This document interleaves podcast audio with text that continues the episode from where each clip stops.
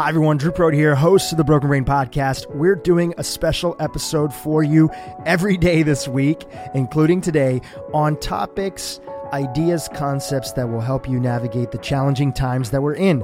I can't tell you how many times in the last two weeks, ever since California and many other states have been on lockdown with the coronavirus and COVID 19, I've had a friend text me saying, I'm going through major anxiety right now. Do you have any suggestions?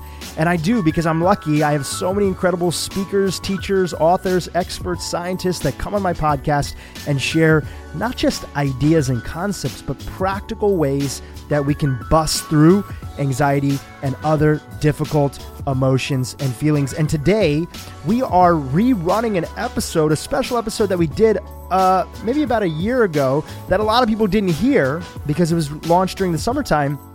And it's with Dr. Joan Rosenberg. Dr. Joan Rosenberg is going to help us bust through anxiety, sadness, anger, shame, embarrassment, and other difficult emotions that we deal with. And you know what's really interesting is that she has a completely new take and different take on anxiety. She says that anxiety is caused by unexperienced and unexpressed feelings. That often, when we use the word anxiety, even though it's a common word that we use in society, it may not always be what we're actually feeling. So, how do we take our anxiety, open it up, and see what's underneath so that we can get to the root cause of what's going on in our life? That's what today's interview is all about. Joan has written a book. It's called 90 Seconds to a Life You Love. You can find it in the show notes How to Master Your Difficult Feelings to Cultivate Lasting Confidence, Resilience, and Authenticity. I can't think of a more important time to have this conversation. To start off the interview, I asked Joan to talk about the eight unpleasant feelings and what they are. Here we go. Can you tell us what these eight feelings are and how is our success tied to the ability to move through these feelings? Absolutely. The the eight feelings are sadness, shame, helplessness, anger, vulnerability, embarrassment, disappointment, and frustration. So the first question that somebody might ask uh, relative to that is so why those eight? And then you'll see how it ties to success. Yeah, tell us why those eight. Why those eight? Because they're the most common, spontaneous, everyday reactions to things not turning out the way that we feel like we need or the way we want. So if you think about going through your daily life and things, and you know whether it's asking somebody out for a date, it's asking somebody for a promotion, it's saying I love you or I want to spend more time with you. It doesn't matter which end of the spectrum we go, or I was disappointed about something you did or didn't do, and then it these same eight eight feelings or feeling states come up repeatedly. They're conflict and intersection with reality. With reality, we wanted something to happen it didn't. Didn't. A feeling mustard. Right, right. So that and why it gets in the way of success is because when people don't want to experience these feelings, they won't they won't take risks in their life. So I I, I won't I have things I want to say to people or I have ideas I want to share, but I'm too afraid of public speaking. So I won't take the risk to put myself out there because I don't want to feel it's not the it's not the action itself. It's because of the feeling outcome. I want to avoid this feeling. What can I do to stay away from it? Let's not take a risk. Let's not take a risk. And I think everybody can relate to that in some way in their life. It, it, right. And it doesn't matter the domain. It really doesn't. It could be going out and learning tennis. It could be talking to the boss, talking to your kids. It doesn't matter. It's every single domain of our life. So for me, if someone has a tough time experiencing and moving through these eight feelings, then it, it really inhibits their life in lots of different ways. Why is it so important? You know, when I read your book and I was watching your TED Talks and I listened to you on a few other podcasts, I thought of this uh, uh, quote. Um, I don't know if it has an attribution, but it's what you resist will persist. Mm-hmm. What you accept, you go beyond. You move through, right? You move through. So, if part of your work in helping people understand, move through, and experience these feelings is to first not label feelings as good and bad. Correct. Talk a little bit more about that. Yeah, no, it's uh, if if we look at the neuroscience findings over over the years, and we look at evolutionary psychology, part of the reason our feelings exist, are for especially the un, what we would consider the unpleasant feelings, are for protective purposes. They're like a smoke detector. Yeah, it's like so. There were warnings. There's a signal. Stay away from that. Right. So sometimes we take that too far. Uh, and, and, that's probably again more related to when we were on the savannah as opposed to in the moment right now. But but in this in this day and time, we do ha- still have to be mindful of those kinds of reactions that we have. So the the anger, the disappointment, the sadness, whatever it might be, is a pushback. It's like no no no, that feels dangerous. It feels like a threat to me. So stay away. So for me, it's like if we shut down and try to disconnect or distract from the very thing that's designed to protect us, it actually leaves us feeling more vulnerable, more like we could be hurt as opposed to less. It's almost like experiencing a sensation of pain in your arm. Right. And covering it up long term with some pain medication or opioids instead of thinking, okay, what is the root cause of this thing? Exactly. Can I address it? Exactly. And uh, so my thing is it's like let's let's understand that those unpleasant feelings they're not negative and they're not bad they're actually there for protective purposes so let's stop calling them negative or bad because when we associate the language to that it actually evokes a state within us right it's right? like a parent t- looking outside and saying oh today's bad weather right. and then now all of a sudden what happens when you label the day bad well, all sorts of feelings and emotions happen. You can't enjoy fun and have joy right. on a day that's bad. Right. So I want to start at the basics there and just what is a feeling and what's actually happening in the body when we're experiencing a feeling. Well, you know, I, I actually love uh, Dr. Jill Bolte Taylor's description of it, and that's also where the, the title of the book emanates from. And and what, what she talks about is that when a feeling fires off or gets evoked, we have a nat, kind of a natural reaction to something you know, think think of I a stub I stub, stub my toe. We have a, an immediate reaction, kind of a sensation sort of thing. So, but let's do it now on a feeling level. So something we're reacting to something. What ends up happening is that there's a rush of biochemicals into the bloodstream, and that rush of biochemicals activates bodily sensations. And then there's a flush of those same bio- biochemicals out of the bloodstream in roughly an upper range of about 90 seconds. So that's where the, the 90 seconds idea comes from. You call it a wave. A wave, yes. And I was calling it a wave for years until I started reading the neuroscience where it was calling it a wave. It was great. So it's, it's just the beauty for me is what, what I was intuiting and doing naturally was the, the, uh, all the research was supporting. And, and now I had a way to explain what it was that I had I was doing basically. But the, so the key here is having people understand that most of us experience feeling, emotional feeling, by bodily sensation. And and I had struggled to to understand over time. It's like why is it so difficult for us to experience unpleasant feelings? Because so many of us want to avoid it. I mean, that was true of me early in life. It's like I was trying to move away from probably disappointed and sad feelings and so I did my own thing. And and when the neuroscience started to come out, it was like, oh, two really important things here. Bodily sensation is how most of us experience feeling. So it's not that we don't want to experience the whole range of what we're feeling emotionally.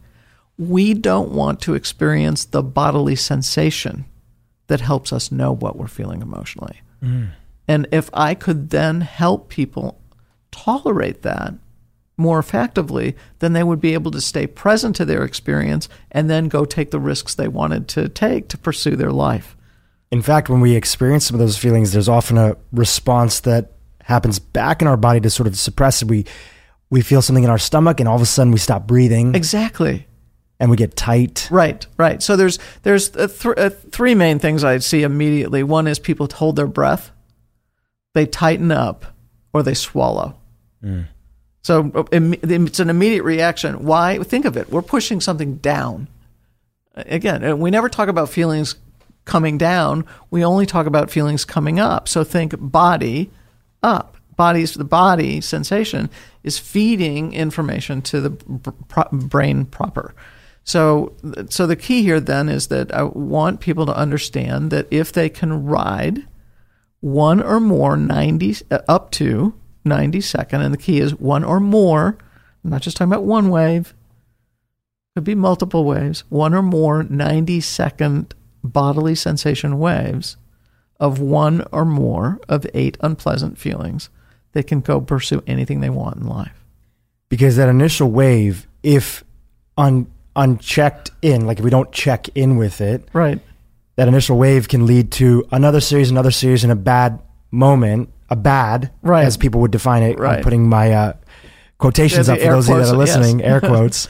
bad moment turns into a bad, you know, uh, half hour, hour, day, week, and somebody's stuck in that sort of cycle for an entire entire year or more. Right. Well, and what people do is it's uh, it's understanding. So I want to make a clear distinction based on what you just said.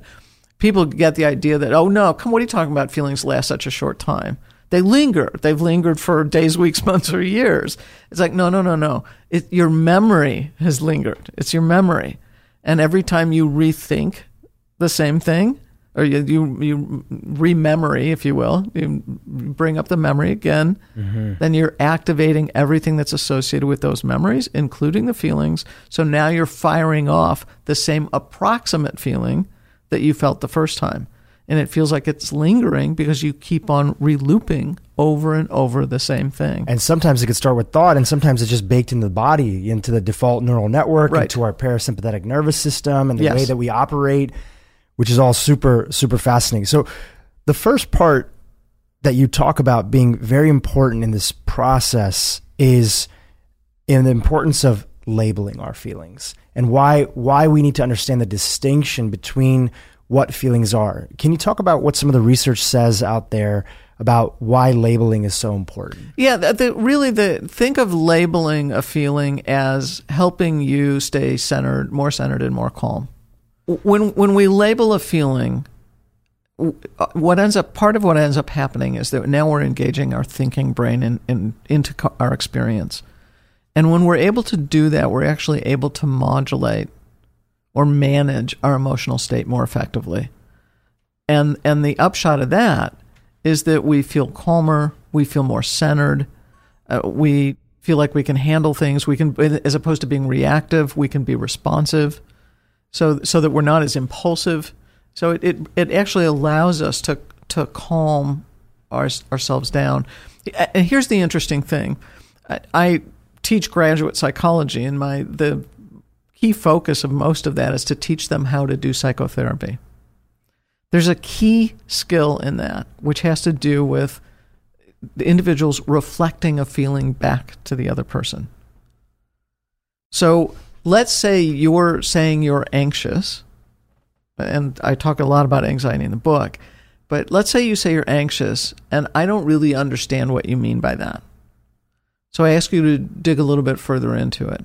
And then by the time we're through the, the discussion, you recognize that you're feeling a little sad or angry, and that that's really what's underneath that anxiety. And as soon as I say back to you, you know, well, it sounds like it actually actually sounds like you're you're angry in that situation. Often, what ends up happening is I'll watch somebody's body just kind of go, "Oh, yeah, huh," just kind of they just kind of calm right down. So one of the effects of the labeling is a calming and centering experience inside the person themselves. Because somebody feels that they've accurately described or understood What's what they're going- going through. Right. On both counts. One is if I validate it for you, if you say it, I validate it for you, you now feel more well understood and you can validate it better for yourself. Got I mean, it. right? How many times do you, are you in a situation or you've heard about situations where people grew up and you're not feeling that, Right. right? Or Or, or, how could you be feeling this? I'm feeling this. You're angry. Well, I'm upset about this component. Sorry, so and there's not the acceptance of maybe where you are or what you're coming Right, from. Right, right. So when feelings are labeled, whether it's internally by ourselves or someone's helping us in that process, it helps calm and center us. Super important. And then it gives us the ability to self regulate even more effectively. sometimes I'll notice myself just driving or walking somewhere, thinking about something, and I'm not even actively knowing that I'm thinking through a feeling. I'm just feeling something. I have thoughts, but they're sort of in the background, and I feel a tightness in my chest or I feel something in my stomach. For those individuals that are there, how do they begin to turn that into a labeling of what they're feeling? Is it through a process of asking and answering questions? Is it journaling? How do you unravel the sensation in your body and attach it to a label? That that's a, a, great question, and, and I would say both are very effective. To start asking the questions, uh, questions prompt our brain to go on the exploration journey, right? So questions are great, and the the better you get at asking good questions, the, really you're going to live a much more effective life and a much more enjoyable life. Probably a topic for another, it's a whole other topic, but the uh, but and journaling would be equally as effective, partly again because you're engaging your own mind to reflect on what's taking place. But w- what you can do is the body's a metaphor. So let's say it's a shoulder pain. Uh, now, maybe you're playing tennis, and it's actually we can just attribute it to playing tennis, and you just worked out a little too hard. Sure. On the other hand, if you hadn't been playing tennis, then you could ask the question. If we think about shoulder as metaphor, when we talk about uh, shouldering something, then uh, you can engage the body, and it's like, all right, what is this body part trying to tell me? Do I feel the weight do I feel the weight of what I'm carrying emotionally, physically, or otherwise? Right. So so you can start to engage those kinds of questions about what your body is literally trying to tell you. A lot of people will talk about the body as our subconscious mind. Mm-hmm. So it, it's a, again, or our, I, I like to use Dan's term, Dan Siegel's term, the non-conscious mind. So it, but it, but yes, you can engage with the body and go, what, what's the metaphor here? What, what is it that is hurting? What, what's that role? What's that function of that body part? And how might it relate to what's, what I'm going through? And what's great in your book is that you have the description of each of those eight that you had mentioned earlier, the eight unpleasant feelings. And oftentimes I think I'm feeling one, but mm-hmm. actually when I read the description, I'm feeling something else. So mm. just even knowing the description of the different words so you can know is this anger is this this is this right, that right so in your book 90 seconds to a life you love it, it came out of the desire to answer two questions yes. for yourself the first one was what makes it so difficult for people to handle or experience unpleasant feelings and the second one here that I have in my notes is about confidence and how do unpleasant feelings relate to having confidence. What's the connection between those two questions? I, well, for a long time, I didn't know the answer to that question. but again, over time, what I realized is that when people find it difficult to experience and, and move through these eight feelings, or they are into much more avoidance, as I said earlier, they won't take the risks to pursue things that they want in life. And and what I also found true is that they don't feel as capable in the world. So if they want to go out and and meet somebody new or just just engage in whatever way in the world, they won't engage as fully. In essence, because they're afraid of the emotional outcome. There's things you want to do and you'll hold yourself back. Exactly. All the time.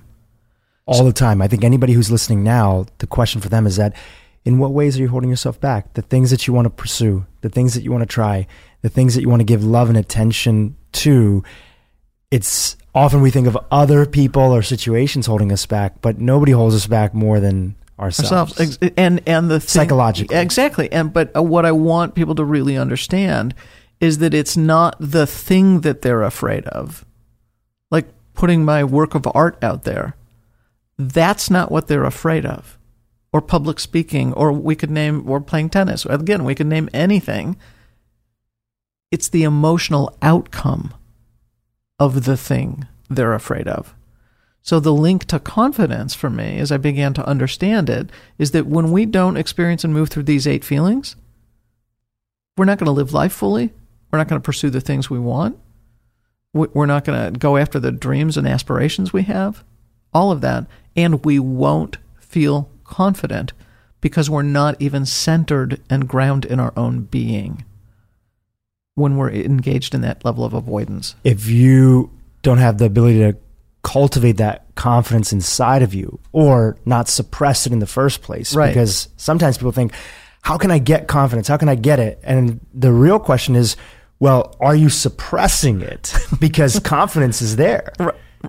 Confident, right? Yeah. In Well, in yeah, way, well, it's- y- y- well, I would say yes and no to that question. Yeah, please. Yes. So, confident. Uh, the thing here is to understand that confidence pr- primarily is an inside job. Yeah.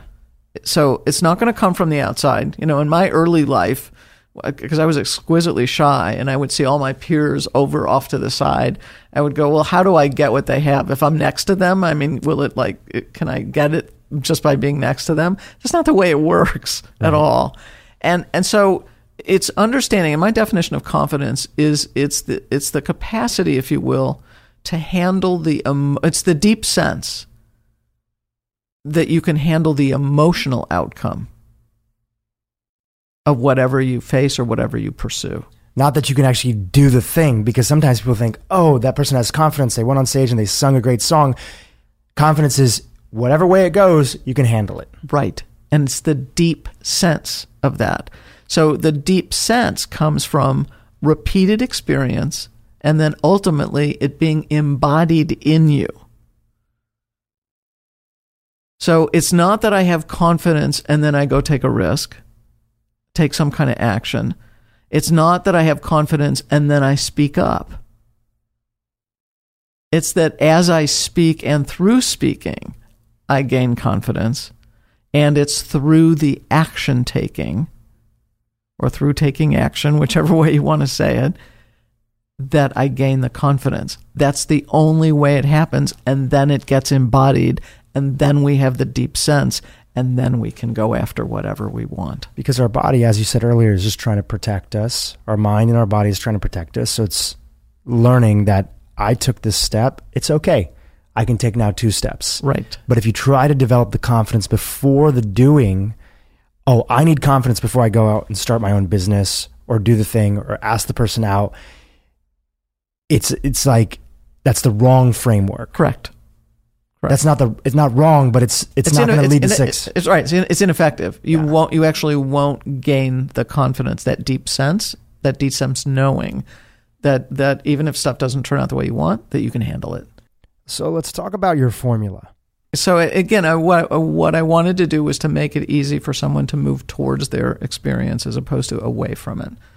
And because I began again, it's understanding that, that our our capacity to experience and move through those eight feelings, for me, is the foundation of confidence. So without that, we don't feel as grounded and centered as I said before. It's, we've got to be able to do that.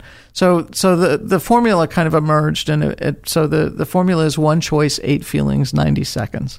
One choice, eight feelings, 90 seconds. Right. One choice, awareness, not avoidance. So I want people to move towards what's unpleasant. I don't want them to back away from it. So the the more you can stay consciously aware of what you are experiencing and you are willing to move into it, through it, embrace it, whatever you want to call it, the more you're willing to stay stay in that awareness, the healthier you're going to become. If you hear the smoke detector, don't run out of the house. Just start being aware and start smelling. Right, right. Is there a fire? What's going on exactly? Exactly, Just have right. the curiosity of, okay, something is going on. Let me pay attention. Absolutely. In fact, a, a great word. The single best thing you can do is to be curious. Yeah. Versus I feel this feeling of I remember many many years ago I was listening to a tape of uh, Tony Robbins and he was saying I used to get these butterflies before going on stage and my meaning of those butterflies was I'm not ready.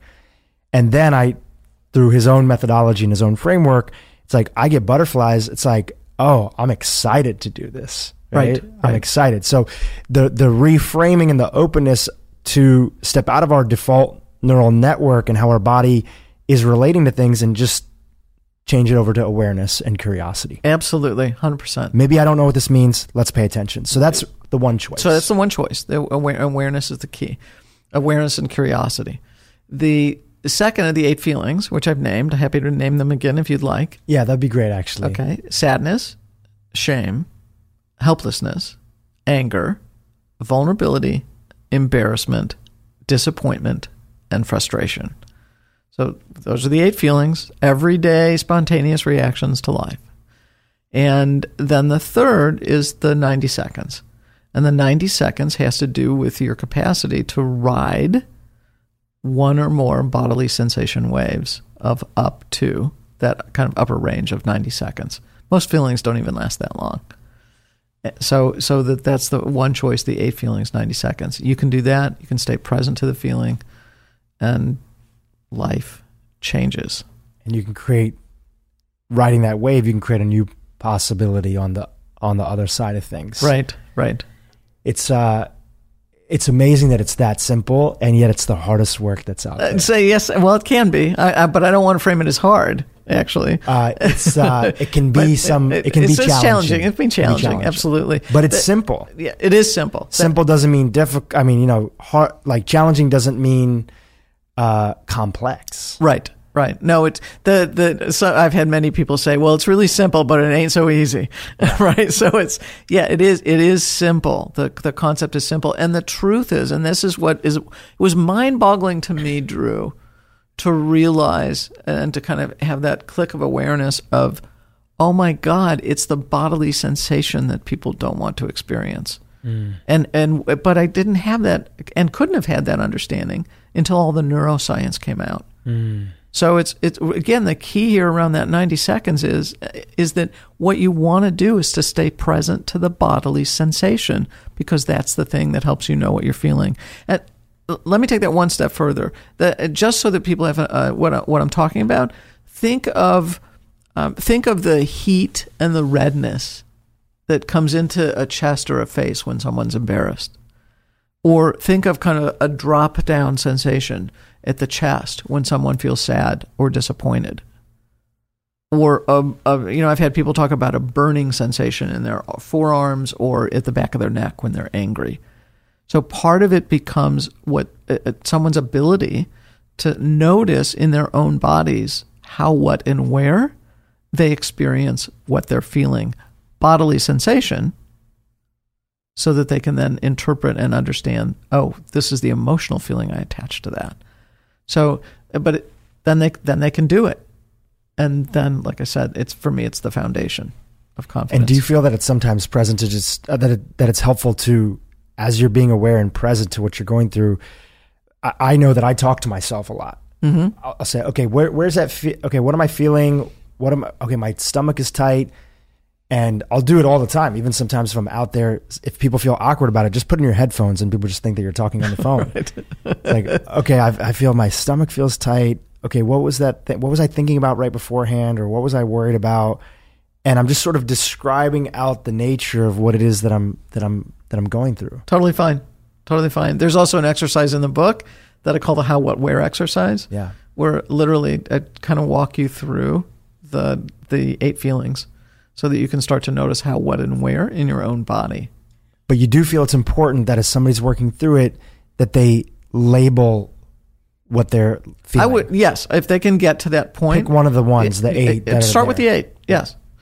Start with the eight, and and if they can't, don't worry about it. If you're used to shutting down, then it's going to take some time for you to wire back up.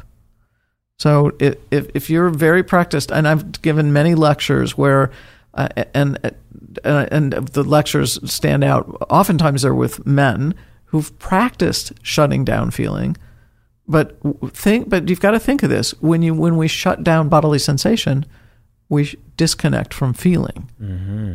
And, uh, you know, men get trained to do that, Right. right? Be So- strong. Be a man. Don't cry. Right, right. Shut down on your experience. So understand if you can't do it immediately, that there's nothing wrong. Just stay present to it. It will change. And the more you have an interest in noticing how, what, and where you experience it, the more that's going to start to come to you. So it's it, it takes sometimes it will take practice and you might not notice it exactly where it is for yourself right away.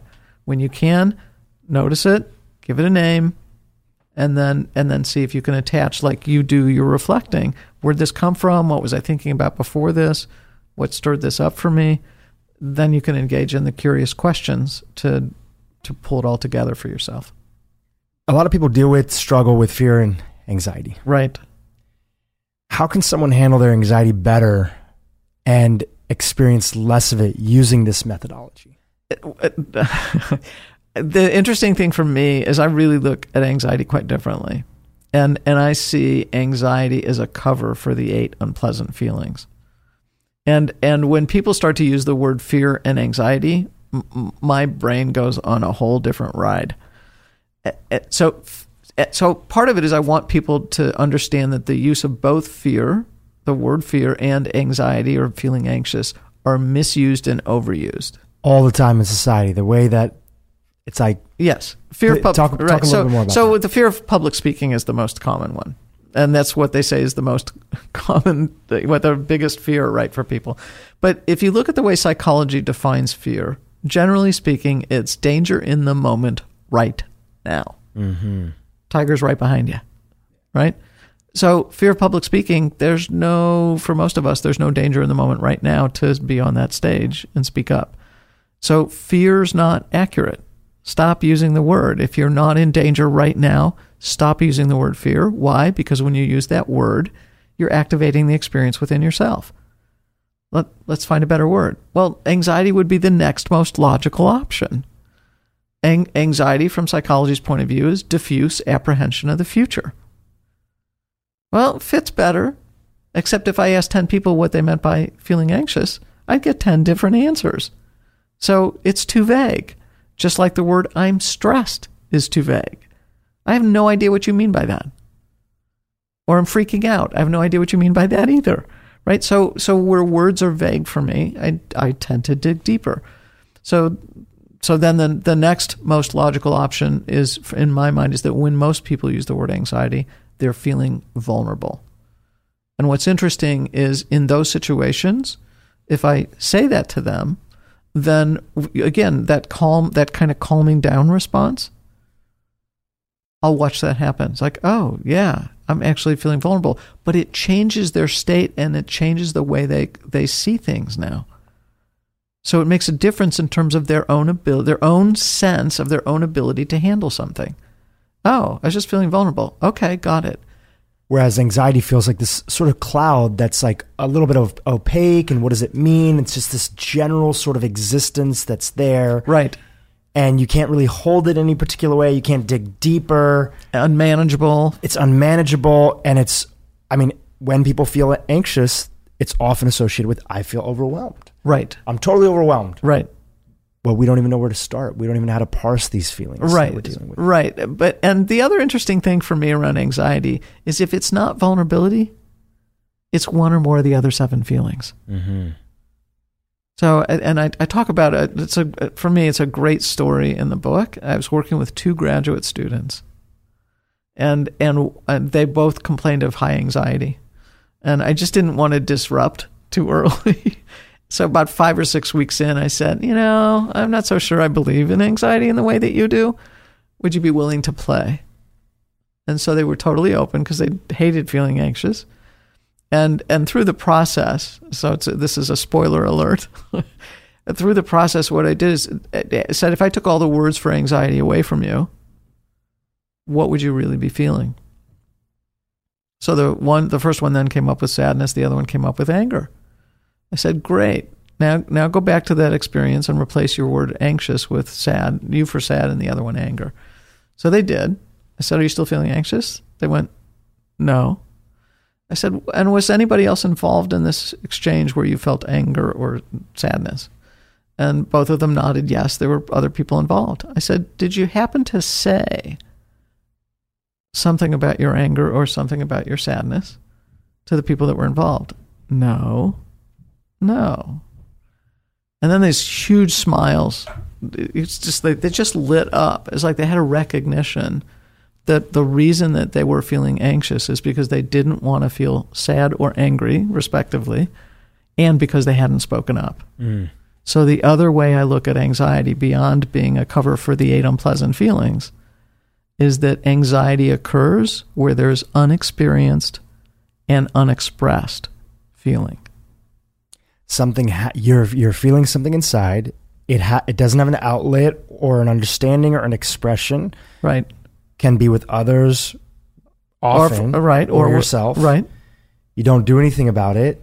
And so the mustering and the bubbling up of it, which is so, by the way, thank you for that story. I think those stories really make it real for people to parse out and see that when you unravel it and you take each of the strings and you kind of put them aside, you can kind of see what their root issue is. Right, right, right. S- so helpful. Otherwise, we get stuck into, again, this cloud of anxiety, stress, which are really, unfortunately, there's something so much deeper and they're kind of a little meaningless in terms of getting us to the solution. Right, right. So, so what I would say to people is that if you tend towards anxiety, notice and be truthful to yourselves or to yourself about how comfortable you are experiencing and moving through those eight feelings and expressing those eight feelings.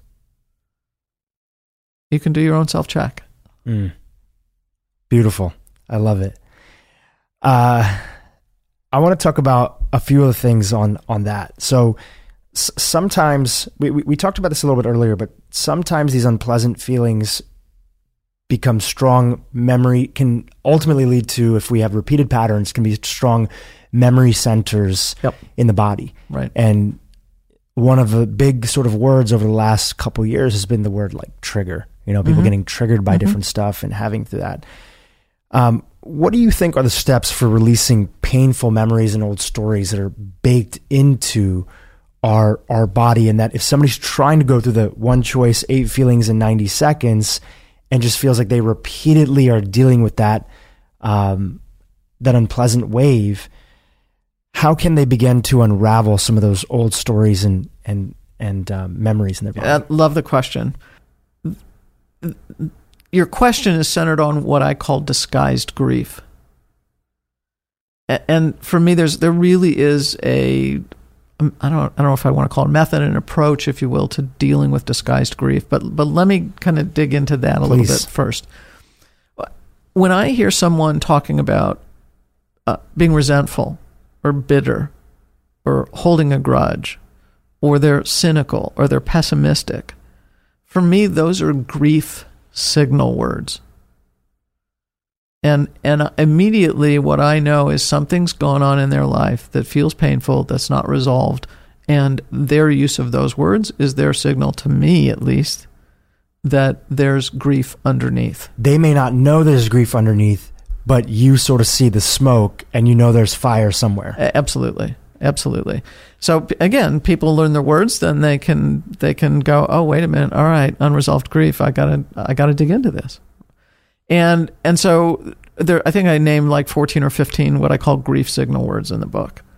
Th those are four or five of them right off the bat, and and that takes me to the second part of what I call disguised grief, and that again mostly is tied to difficult memory, difficult difficult life experiences. And the second part of it is that I think what people are grieving over are is that they're grieving over what they got and didn't deserve. So that's the bad stuff. Think chaos, abuse, drug addicted parents, whatever it might be. Uh, it's not it, none of it's good or they they're grieving over what they deserved and didn't get. Think the good stuff. Consistent praise, consistent support, somebody showing up at at ball games or cheerleading competitions or it doesn't matter what it is. It's but it's on the the element of or pra- you know things that are praiseworthy, the praise was ignored. All that kind of stuff. It's grieving over what never was which means the life circumstances, the facts and life circumstances of your early life, grieving over what is not now. So it'd be facts and circumstances of what, what's happening for you now, and then grieving over what may never be. All of that comprises disguised grief. It's it's powerful because then when you know that that's the case, then you can go to the next step. Right, right. So grief again it's part of my framework the way i look at grief is that it's encompassed at least by the experiences of sadness helplessness anger and disappointment just grief proper.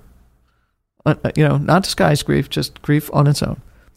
Disguised grief is just what I named the the two different kinds of categories of that, and the the way then to work through it is, uh, and it's uh, outlined in the book. I talk about a kind of a grief reset protocol, and and it's using the mnemonic or the word grief as the as the key to remember. So the the G is grieving, and it's grieving over those five categories that I just named. The R is to identify a particular memory to work with, and then the the I is to inquire more deeply. And the essence of people making their way through these experiences is to make sense of what they went through. And lots of times I think we loop over and it, then it feels like feelings linger for us when we don't resolve and make sense of what we've been through. So when I'm talking about making sense, I'm talking about uh, uh, particularly understanding the impact and the meaning that an experience had for somebody over time.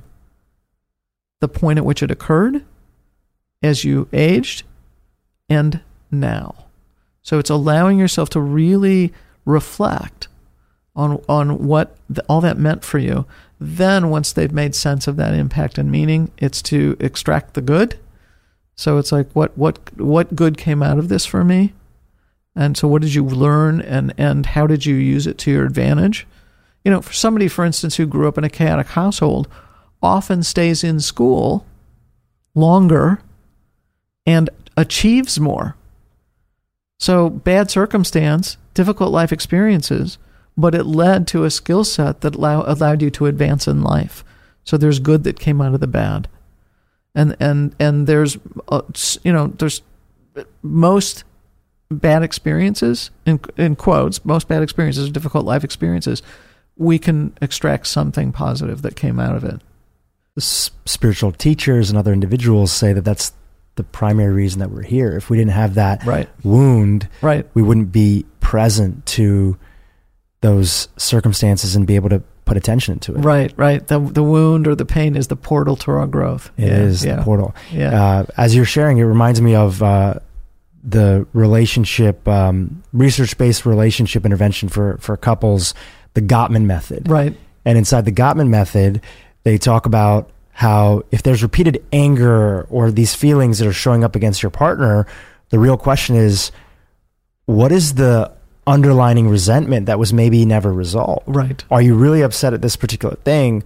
Or did something happen when the two of you early on started dating or got married that just was never resolved internally with you right. that the other person may not even know exactly was a feeling or component that was there right but now this repeated pattern of anger unpleasant feelings that somebody's going through, they're just the branches, but at the root was the tree trunk of this one situation when you felt your partner wasn't there for you early on and everything built on top of that. Right, exactly, exactly. So the disguised grief, um, and it's outlined deeply inside the book. I highly, highly recommend uh, checking that out and noticing those um, components. And many people who do reflective work on their own will see that they as they're uncovering their feelings and trying to figure out what's going on, they'll naturally do this. But I often find that frameworks are really important because it just makes it a lot easier to to uh, make it a habit as part of your life. It's not just happenstance. Oh, I went to this conference and I felt amazing. Well, what did you experience there? What did you dig into? What is the framework that you went through? And how can you ultimately start teaching yourself uh, about those things. Right, right. And from it, yeah, I mean, I, my goal is that people can use this as a guidebook for themselves. Yeah. So through through all your years of clinical practice, you found that speaking your truth is singularly the most important action you take to cultivate confidence, authenticity, and resilience. Tell us about speaking your truth and why is that? Speaking up is so important because it, it actually helps us have a different experience of ourselves. It's the first line of defense with other people. It's like, no, stop, don't do that. So we have a sense of protection. Or no, I, I can't I can't join you to help you move your belongings at or your you know move your house, whatever. Uh, I, I I don't have that time. as opposed to ignoring that I don't have that time and going and doing it and then being resentful because of it. It's so it's it's our first way of saying this is me and kind of putting that stake in the ground. And I think what ends up happening, I have no way to prove it, or science maybe can, is that I think it changes our molecules. It changes how we experience ourselves. And and it's entirely tied to our, again our ability to handle these eight unpleasant feelings. The reason we don't speak up is because we don't want to handle the discomfort of our own emotional discomfort. Think eight unpleasant feelings, nor handle the discomfort of your emotional discomfort simultaneously. Think the same eight unpleasant feelings. So it's all about the discomfort of emotional discomfort that prevents us from speaking.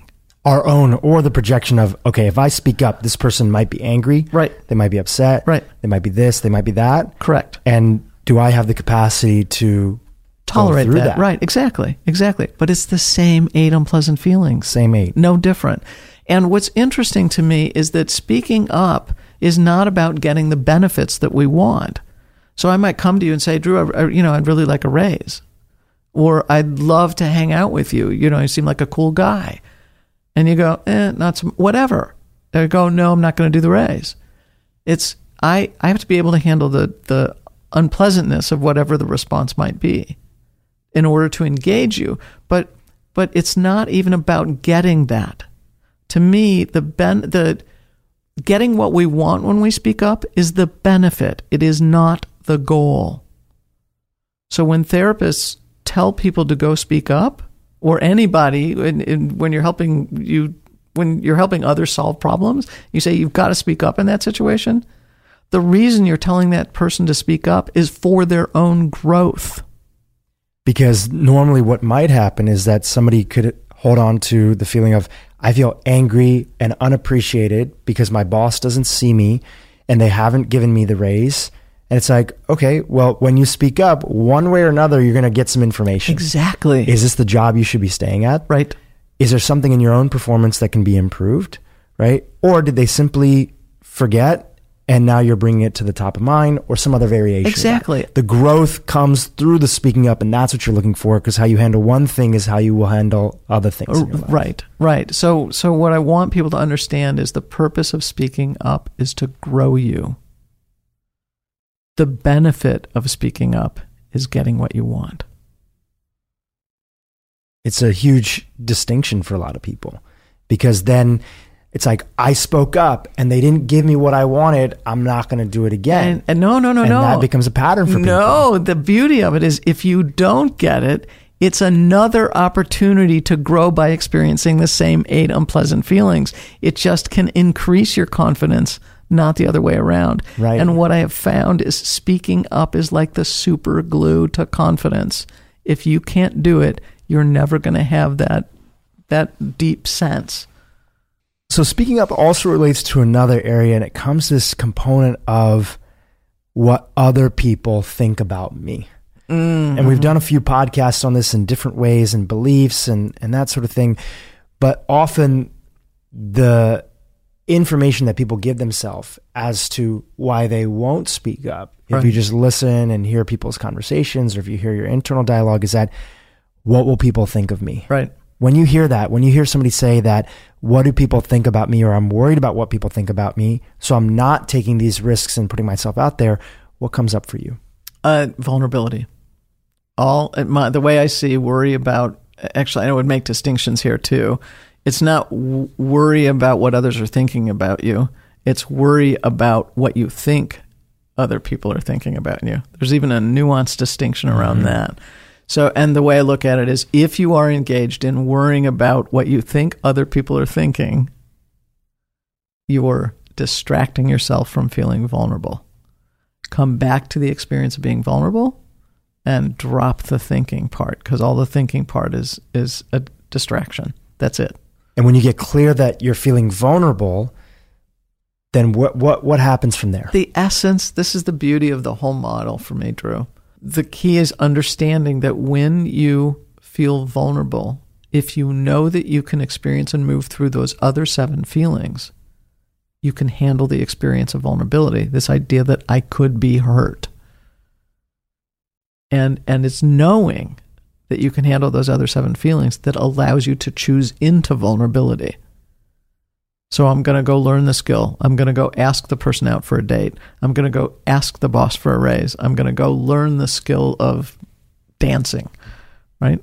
It, it's it's because I'm willing to tolerate the other seven repeatedly in order to get to my goal.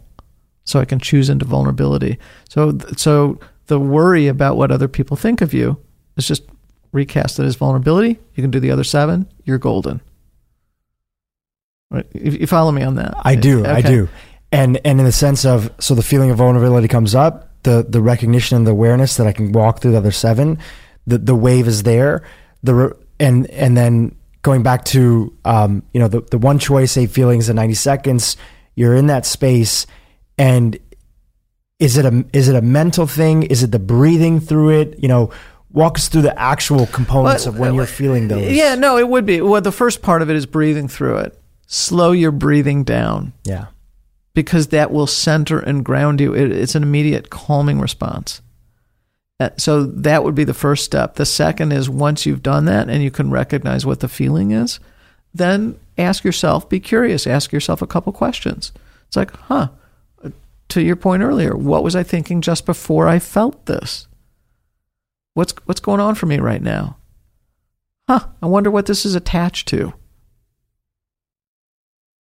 So a couple quick questions can can not only uh, the deep breathing can ground you, but those couple quick questions can also center you even further. And then that's all it takes. By that time, you're actually through the feeling. Hmm. And now you now you've made meaning of it.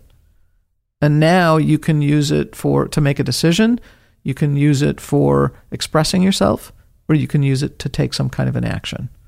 and it's usually through the feeling of it and so many individuals have gone through this. I know i've gone through this.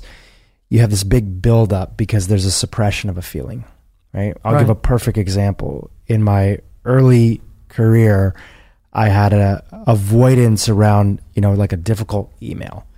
You know i was in the client services business. I had, i had started a company while i was in college and i'm both going to school and also building this company.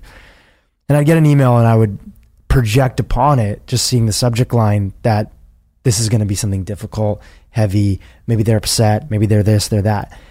And I would torment myself by not addressing it right away, feeling the feelings, Right. projecting out Right. all the, the bad, bad situations. What if they don't like me? What if I get fired? What if I get this, this, that, whatever it might be?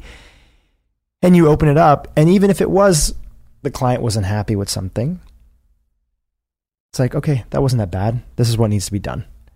It's the awareness and addressing the actual specific situation and feeling it versus the suppression which just keeps that that uh, unpleasant feeling going and going and going because it's not been addressed. Right, right. Uh, There's actually a, a concept called thought suppression, and and so it's it's I'm not going to think about that. Yeah. Yeah, and then not I'm not going to think about that actually exacerbates the situation. I often think about that when people say, I don't have time to deal with that. Right. Right. I'm not going to deal with that right now. I don't have time to think about that. It's like, oh, as if you can just turn your mind off, can't- which that feeling is going to be there. Yes. right? There's Yeah. all these phrases that we Yeah, use right. to act like we're distancing ourselves from something unpleasant. Correct. But the fastest and most direct pathway forward is to actually embrace it. Right. On that side, going back to the question that I asked you about the book, I want to just touch on imposter syndrome. Um, can you describe it? Because not everybody's familiar with the term. Right. Describe it in the way that most people talk about it. And how do you think about it? And how is it related to these uh, one choice, eight feelings, 90 seconds, and what we process? Well, the the most people will talk about imposter syndrome as that that they they're engaged. It's usually often used when people are engaged in a like a work setting. So so we hear it more often there than in life because most people most people don't walk in life and go, "I feel like an imposter." It's, it's relative to to what their career is, and, and, usually a leap that somebody might want to take. Uh, right or they or they've started in a field Uh, So, I mean, I can remember when I first started, I probably had that sensation. It's like, am I really, am I a fraud here? Yeah. Am I, do I really have the skills to do what I'm doing? So, underneath the question is, do, do I really have what it takes? Do I really have the skills to do what I'm doing? But many people will use it when they're actually highly skilled and highly competent in an area, and they'll still call themselves an imposter. Mm. And I I think that that comes about for two main reasons. One is someone's not speaking the truth about themselves. So nobody really knows them. It's too much privacy, too much guardedness. And and so when when you come up to me, if I'm the one that's doing it, and you come up to me and you say, "Hey, wow, great job," or "That was really cool," or what something on that order, in my head, the next response is, "Yeah, but if you only knew the real me." Right. Right? How many people say that? How many oh. times do people belittle compliments that they get from other individuals? Right. Right. So the first part of that is if they're saying if you only knew the real me, it's because they're not speaking up enough. The second part of it is they dismiss compliments. And for me, compliments are super important. And I, I have a nice long section in the book about this, but the essence of it is is that a compliment is a reflection of you back to you. It's like a mirror. So it's not I'm not pulling it out of the blue, out of a vacuum someplace and going, "Oh, here Dhru, have a compliment." It's because I've had an engaged experience with you or of you that I go, "Hey, that was that was a great conversation. Loved it." Or loved hanging out with you. And when you reject it or you belittle it, it's almost like you don't internalize the, You- right. rec- the receiving of it. Right. You never allow yourself to absorb it. And for me, compliments, it's I- it's like varnish over stain. It seals goodness in. Mm. Or or for women, it's the top coat on the nails, right? It seals something in. It seals goodness in. So for anybody that's listening that sees that they do this, they have Dismiss this compliments, pattern, right? dismiss compliments. Um, how can they use awareness and and sort of the themes that you talk about to break that pattern? Well, I, there's one other there's one other piece to it that I want people to understand, and then let me respond to that. When we take in compliments, genuine compliments, it allows us to update our self image. So if we do two things, we express ourselves more if we've been guarded, and we start to absorb and take in, really take in the compliments we're given both of those help us update our experience ourselves and update our self image, which then allows us to feel more confident and go out in the world in a whole different way. This goes back to the thing that you were talking about, which is that you have to put yourself out there to actually get the confidence in the first place. right. So in your first, you talked about two things. You talked about expressing yourself more. So if there's an idea, a theme, something you want to do more of, the first question is, are you organizing your life and creating the circumstances so that you can express that, so that you can put out there, that talent, that skill set, that vision, that trait that you have that you want to give more of? Are you actually in the doing? It reminds me of our, our friend Marie Forleo, who writes a lot about business and Right. And uh, helping women build businesses. So you you don't find your per you find your purpose in doing. Correct. You're not going to sit in a room just by yourself Right. and just all of a sudden come up with your purpose. It's through the doing and it's through the action that you get clearer and clearer about what your purpose is and how it can unfold. Yes. Definitely agree. Definitely agree. Yeah. And you, I'm going to try to come back. You had another question in terms of the Yes. the How do we use awareness? about the about the compliments? Yes. Yes. Okay. Yes. So, so, so to go back to that question that I was asking you, how would for for anybody that recognizes that they dismiss compliments, Right. How can they break that pattern so that they can update their self image. The the easiest and fastest is simply to say thank you.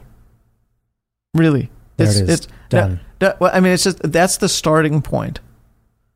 And, and so even if you go, well, thanks. So don't do no dismissing responses in response to a compliment, because there's temptations to go, oh, it was nothing. I was just lucky.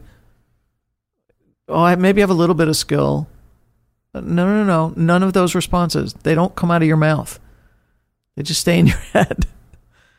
It just so the first response is simply thank you, even if it feels awkward to say that. Then go home or go someplace and give yourself an opportunity to reflect and take it in. It's like, all right, my first my first thing was to say no. I'm, I said yes. All right, what did that compliment really feel like or mean to me? Mm. So I don't want people to just then walk away from it and go fine. It's I, I actually want them to engage in some self-reflection and start to absorb it. There's an exercise at the end of that section about compliments where I actually have people kind of go through an exercise where they stack compliments in their hand. And then and then ultimately bring them to their heart. Mm. So it's I That's really power- I really want people to absorb them. And for anybody that's also wanting to improve their friendships, relationships, partnership, what is important for them to know about compliments and giving compliments? Same, same thing. If you feel it, it, I mean, it's this was a lesson er, learned early in life for me.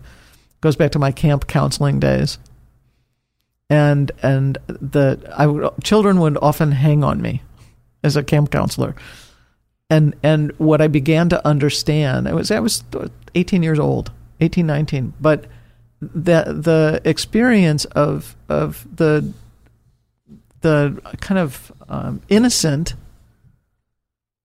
just attaching.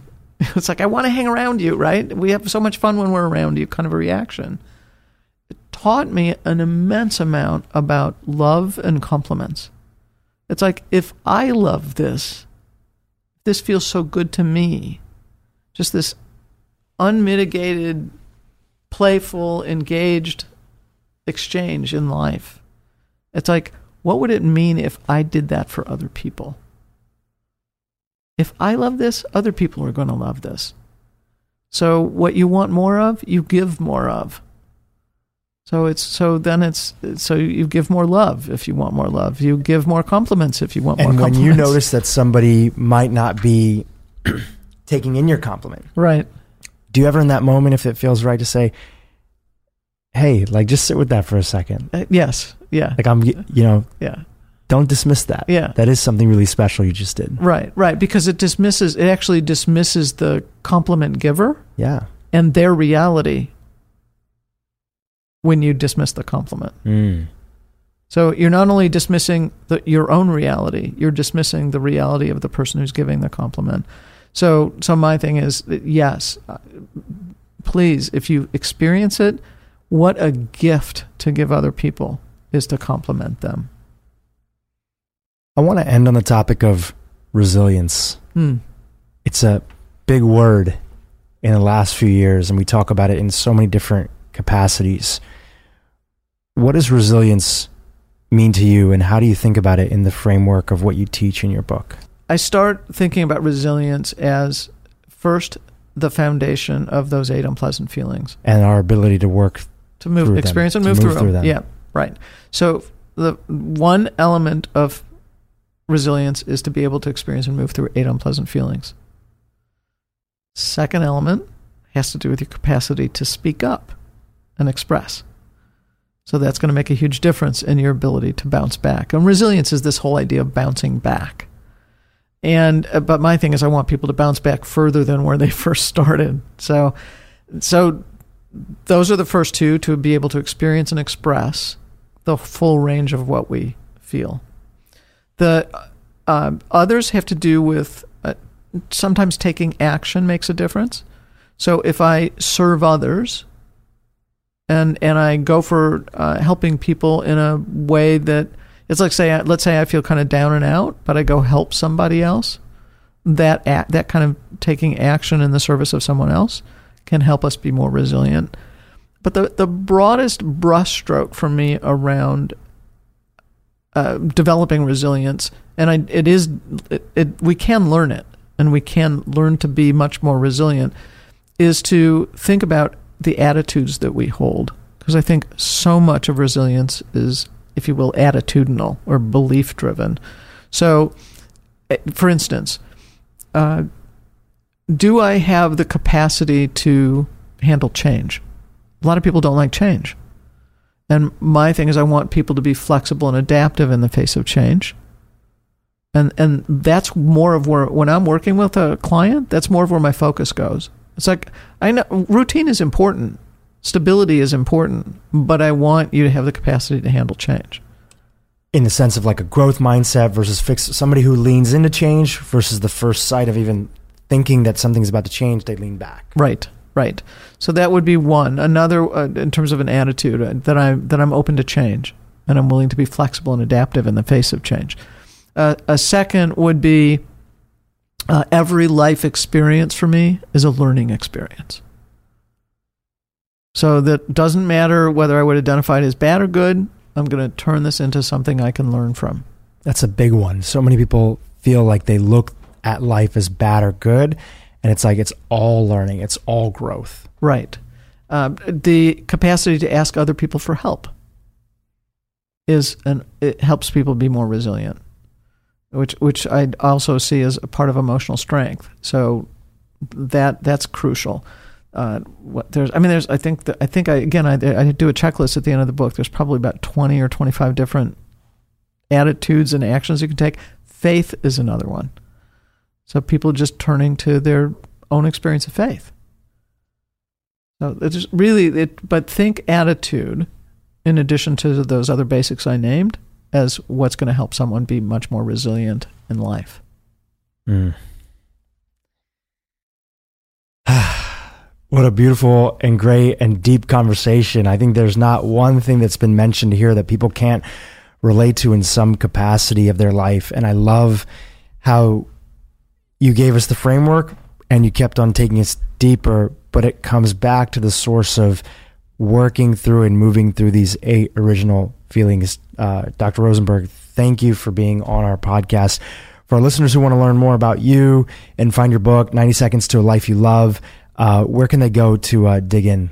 Uh, well, my website, drjoanrosenberg.com. Uh, the book is everywhere you get books, so it's on Amazon if you go to use Amazon as your source, or it's also in traditional bookstores, and it's in different places around the world as well. So, and you're uh, active on social uh, media. I'm active on social media, so Instagram, Facebook, Twitter. Yes.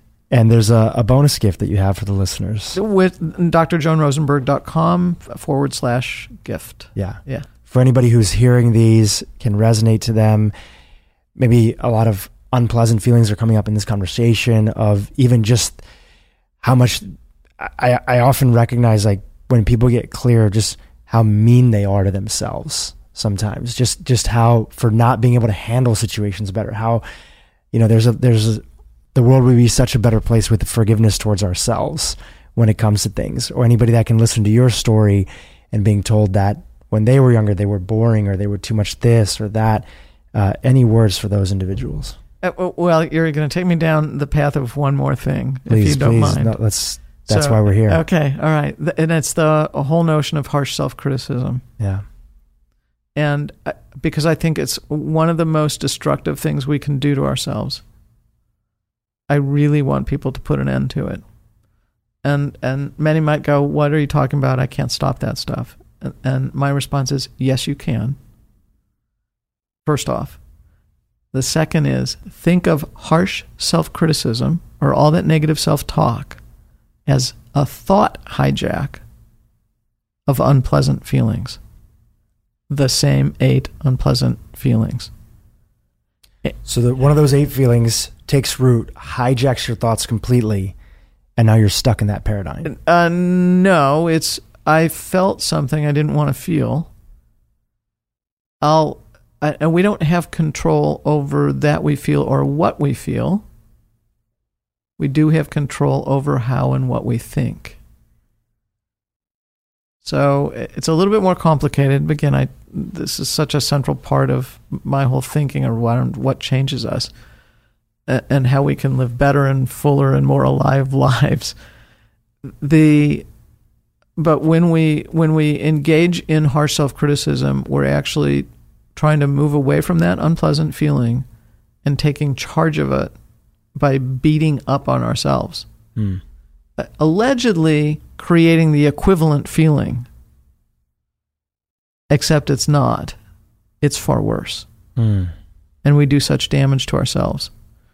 So when I first start working with somebody, if they're engaged in that, one of the first things that has to go is how they treat themselves. That has to change because I can't get to all the good stuff if you're only willing to engage in the bad in the in the destructive stuff.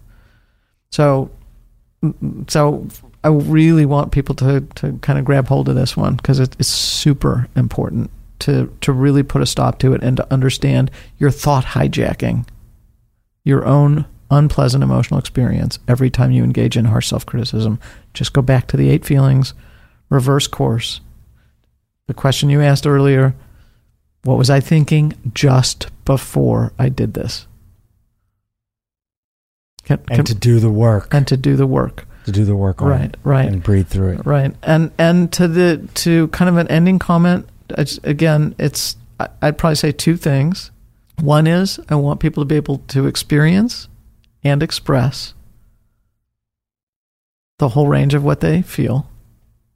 And then the second is to remember that if you can experience and move through one or more 90 second bodily sensation waves of one or more of eight unpleasant feelings, you can go pursue anything you want in life. That's beautiful and so well said. Dr. Rosenberg, thank you for joining us and sharing your wisdom on the Broken Brain podcast. Thank you, Dhru. It's been awesome.